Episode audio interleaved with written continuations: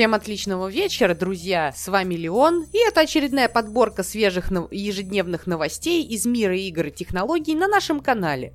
Видеоблогер JerryRigEverything протестировал на прочность бюджетник Xiaomi Redmi Note семь. Несмотря на заверение производителя, что их новинкой можно колоть орехи, Redmi Note семь показал себя с худшей стороны.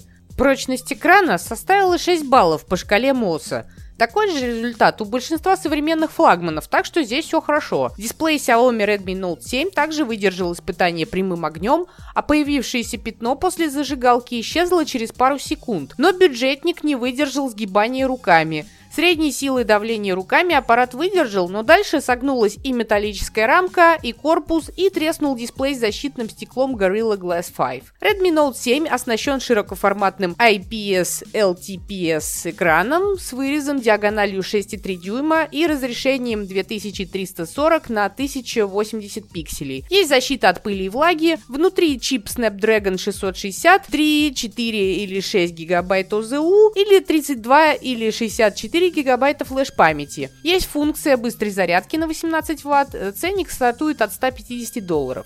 На выставке Mobile World Congress две тысячи девятнадцатого года компании SanDisk и Micron анонсировали карты памяти формата microSD объемом один терабайт. Это первые подобные модели с такой емкостью в мире. Карта памяти от SanDisk обойдется в четыреста сорок девять долларов и начнет продаваться в апреле. А ценник новинки Micron еще не сообщили. Говорят, что будет дешевле, но не сильно. Эта новинка появится в продаже до начала лета. Ну что же, немного о космосе. Группа исследователей из Калифорнийского астрономического университета, расположенного в городе Беркли, э, решила исследовать сигналы со звезды, на которой предположительно находятся инопланетные мегаструктуры. Ученые обратили свое внимание на звезду Табби, она же звезда Бояджан, открытая еще в две тысячи одиннадцатом году. Звезда Табби находится в созвездии Лебедя и на расстоянии тысяча четыреста восемьдесят световых лет от Солнца. Она известна благодаря своим изменениям светимости. Астрономы из Калифорнийского университета проанализировали сто семьдесят семь спектров высокого разрешения звезды Бояджан, зарегистрированных в период с первого ноября две тысячи пятнадцатого года по третьего мая две тысячи восемнадцатого года. Спектры были получены при помощи телескопа Automated Planet Finder, охватывающего диапазон волн видимого света от трёхсот семидесяти четырёх до девятисот семидесяти нанометров. Отмечается, что ученые принялись изучать сигналы со звезды Табби, так как предположительно сигналы, поступающие оттуда, могли иметь искусственное происхождение, то есть могли быть созданы при помощи огромных мегаконструкций внеземного происхождения. В итоге алгоритм лазерного поиска обнаружил пятьдесят восемь сигналов, которые теоретически могли бы возникнуть из-за инопланетных лазерных технологий. В дальнейшем, после подробного изучения сигналов, ученые пришли к выводу, что абсолютно все эти сигналы оказались естественного происхождения, то есть их возникновение нельзя отнести к результату деятельности инопланетных технологий.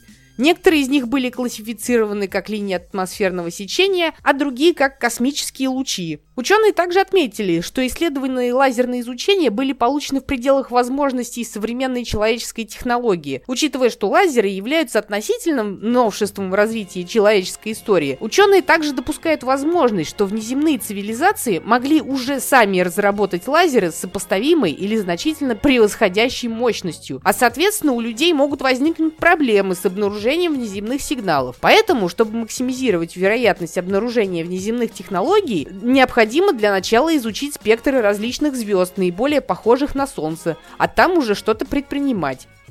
Ну вот и грустные новости подвалили. На пятничном подкасте мы еще обсуждали возможность появления консольной версии Overkill's The Walking Dead, но, похоже, этому точно не бывать. Компания Skybound Entertainment призналась в провале постапокалиптического экшена, а также полностью прекратила поддержку игры. Представители Skybound Entertainment, компании, которой принадлежат права на франшизу «Ходячих мертвецов», опубликовали новое заявление, в котором рассказали, что прекращают свое сотрудничество с издателем игры Overkill's The Walking Dead, студией Starbreeze Studios. Как сообщают источники, компания также заявила, что прекращают все усилия по поддержке и развитию игры, что, скорее всего, может означать, что Overkill's The Walking Dead не получит больше никаких обновлений патчей. Кроме того, компания извинилась перед поклонниками за окончание поддержки экшена. Представители Skybound Entertainment также отметили, что поддержка Overkill's The Walking Dead была закончена, так как игра не соответствовала стандартам качеству компании. Цитирую: «Мы сделали все возможное, чтобы поработать со Starbreeze Studios и решить многие проблемы, которые мы увидели в игре, но в конечном счете игра не соответствовала тому уровню качества, который нам был обещан». Skybound Entertainment разделяет разочарование фанатов вселенной «Ходячих мертвецов», однако компания будет искать альтернативные варианты для развития своей франшизы. Вот такие неутешительные сведения, друзья. Компания Avenir Telecom, ответственная за выпуск аппаратов бренда Energizer, представила на выставке Mobile World Congress две тысячи девятнадцатого года свою версию складного смартфона под названием Energizer Power Max пи восемь тысяч сто эс. Устройство получило два отдельных дисплея, главный на восемь целых одна десятая дюйма с разрешением две тысячи сорок восемь на тысяча тридцать шесть пикселей и вспомогательный экран на передней части с диагональю шесть дюймов и разрешением две тысячи сто шестьдесят на тысячу восемьдесят пикселей. Energizer Power Max поступит в продажу не раньше ноября две тысячи девятнадцатого года, и цена вопроса восемьсот пятьдесят евро. Это в два раза дешевле Samsung Galaxy Fold и почти в три раза меньше стоимости Huawei Mate X. Правда, складная новинка Energizer выглядит не так эффектно, как ее конкуренты, но до ноября с этим, наверное, должны что-то сделать. Компания Gigabyte представила новый монитор Aorus эй ди двадцать семь кью ди. Устройство снабжено дополнительными функциями, которые пригодятся и геймерам. Экран монитора имеет диагональ двадцать семь дюймов и использует ай пи эс-матрицу. Максимальное разрешение две тысячи пятьсот шестьдесят на тысячу четыреста сорок точек. Главная особенность нового монитора – набор возможностей, которые будут полезны в играх. Среди них такие, как стабилизатор прицела, препятствующий размытию картинки, эквалайзер черного, улучшающий видимость в темных областях изображения, игровой ассистент, позволяющий создать несколько вариантов прицела, информационная панель, на ней можно отобразить частоту и напряжение питания видеокарты и процессора, а также другие важные данные. Ну, помимо всего прочего, аудиоразъем для микрофона с функцией шумоподавления. Монитор Aorus эй ди двадцать семь кью ди поступит в продажу в феврале, российская цена устройства пока неизвестна. Бренд Honor, принадлежащий компании Huawei, обнародовал ряд тизер-изображений, говорящих о том, что в скором времени на рынок выйдет любопытная новинка – смартфон Magic два три дэ. Напомним, что аппарат Honor Magic два в форм-факторе слайдер дебютировал осенью прошлого года. Имеется дисплей на шесть целых тридцать девять сотых дюйма с разрешением две тысячи триста сорок на тысячу восемьдесят точек, фирменный процессор Kirin девятьсот восемьдесят, до восьми гигабайт оперативной памяти и флеш-накопитель вместимостью до пятьсот двенадцать гигабайт. Сзади установлена тройная камера с двумя датчиками на шестнадцать миллионов пикселей и еще одним сенсором на двадцать четыре миллиона пикселей. Фронтальная камера объединяет основной шестнадцатимегапиксельный сенсор и два мегапиксельных датчика глубины.